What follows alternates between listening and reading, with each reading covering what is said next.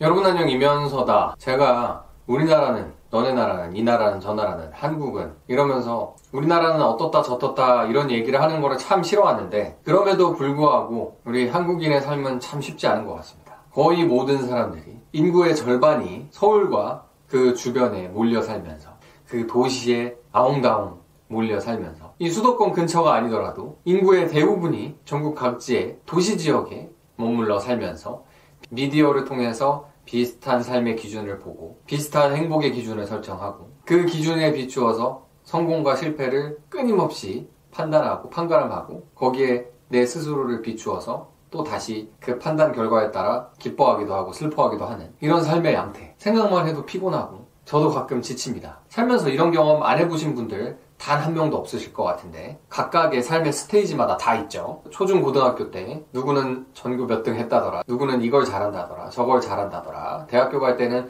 누구는 어느 대학 들어갔다더라 누구는 의대를 갔다더라 누구는 무슨 대학교 어느 학과를 갔다더라. 그걸 자기의 성과랑 비교해 보기도 하고 또 취업할 때 되면은 누구는 어디 취업했다더라 결혼할 때 되면 누구는 장가 갔다더라 시집 갔다더라 어느 집에 누구랑 결혼했다더라 거기서 또 자식 나오면 누구네 집 자식이 어디 갔다더라 누구는 어떻게 됐다더라 이러면서 끊임없이 펼쳐지죠. 그리고 그 사이사이를 메꾸는 이야기들 돈 이야기가 빠질 수 없죠. 누구는 얼마 벌었다더라 누구는 얼마를 벌어서 무슨 차를 샀다더라 어디에 무슨 집을 샀다더라 누구는 뭐 천억을 벌었다더라 조를 벌었다더라 이런 얘기들 끊임없이 들려오게 됩니다. 이 돈 얘기는 저도 자주 듣고 주변에서 뭐 저보다 연배가 더 있으신 분들도 굉장히 많이 들으시는 것 같아요. 누가 뭘 해서 얼마를 벌었다더라. 그런 거 들으면 저도 제 유튜브 채널의 영상에서 비교질 좀 하지 말라고 비교질하는 거 정말 불행한 생각이라고 얘기를 했음에도 불구하고 본능적으로 누가 얼마 벌었다더라 하면 아 이러면서 난 뭐 했지? 라는 생각이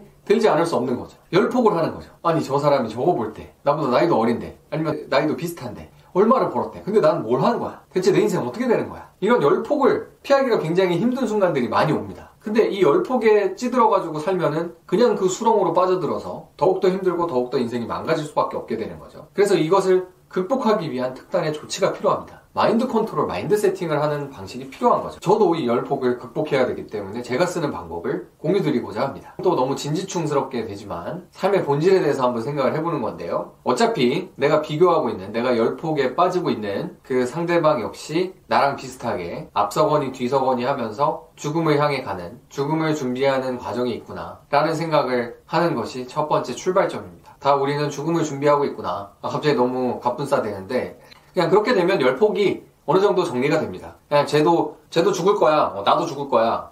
제가 먼저 죽을 거야. 이렇게 해가지고, 어, 나는 더 오래 살아야지. 이러면서 기분 좋아하라는 그런 말씀이 아니고요. 사람은 누구나 다 유한한 삶을 살 수밖에 없고, 죽음을 향해 계속해서 전진하는 거죠. 우리는 살고 있다고 생각하지만, 동시에 죽어가고 있는 건데, 내가 지금 열폭에 빠져 있는 그 상대방도, 나도 그렇고, 아, 어차피 유한한 삶 속에서 죽어가고 있구나 라는 거를 직시하는 것이 열폭에서 빨리 빠져나올 수 있는 출발점인 것 같아요. 그리고 그 죽어가는 과정에서 그 사이사이에 나한테 뭐 열폭을 유발할 수 있는 정말 많은 이벤트들이 있을 것인데 그럼 결국 그 죽음 앞에서 죽음에 다가가는 그 중간중간의 시점에서 나에게 진짜 필요한 것 어차피 죽을 수밖에 없는데 그 사이사이 시점에서 장면 장면마다 내가 생각하는 내가 원하는 그 지점에 무엇이 있어야 되는지를 침착하게 그려보는 것이 도움이 될 것 같습니다. 좀 추상적인데 예를 들어서 누구나 다 어느 시점에는 두 발로 서 있기조차 어려운 때가 오게 되죠. 그러면 그때 내 곁에는 누가 있어야 되는 건지 나는 어떤 삶을 살아왔어야 되는 건지 나한테는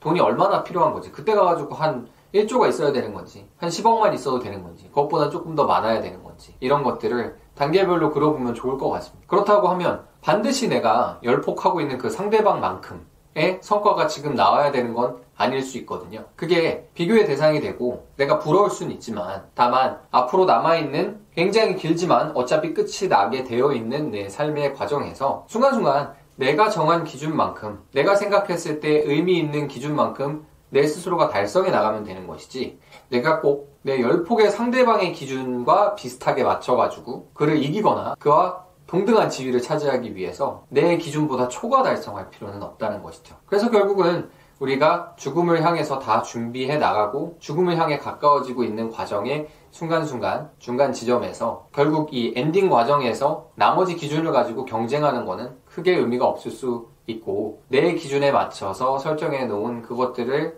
내가 삶의 의미를 찾아가는 과정에서 달성을 하는 것이 가장 중요한 거기 때문에 이런 열폭에서 침착하게 빠져나올 수 있는 생각 정리라고 말씀드릴 수 있을 것 같습니다.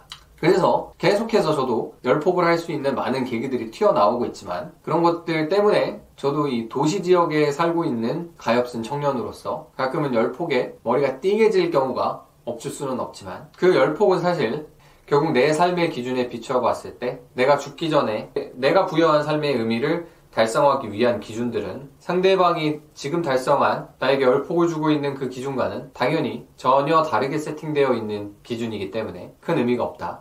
라는 생각을 저는 하게 됩니다. 그러면 열폭에서는 빠져나올 수 있는 것이죠. 다만 내가 내 기준을 달성을 못했을 때 그 답답함이 클 수 있고 사실 그거는 열폭보다 훨씬 더 해결하기 어려운 스트레스 상황 이기 때문에 때로는 더 짜증나기도 하지만 아무튼 열폭 때문에 힘들어 하시는 분들이 굉장히 많을 수 있기 때문에 오늘 제 방법을 공유드렸습니다. 여러분 지금 잘 나가고 있는 여러분의 비교 대상이 되는 부러움, 시기, 때로는 질투의 대상이 되고 있는 열폭의 대상이 되고 있는 그 사람이나 여러분이나 각자의 죽음을 향해 가고 있으니 여러분도 저도 각자의 죽음 앞에서 각자의 죽음에 이르기 전에 각자의 기준들을 잘 달성하면서 의미를 찾아 나가면 될 것 같습니다.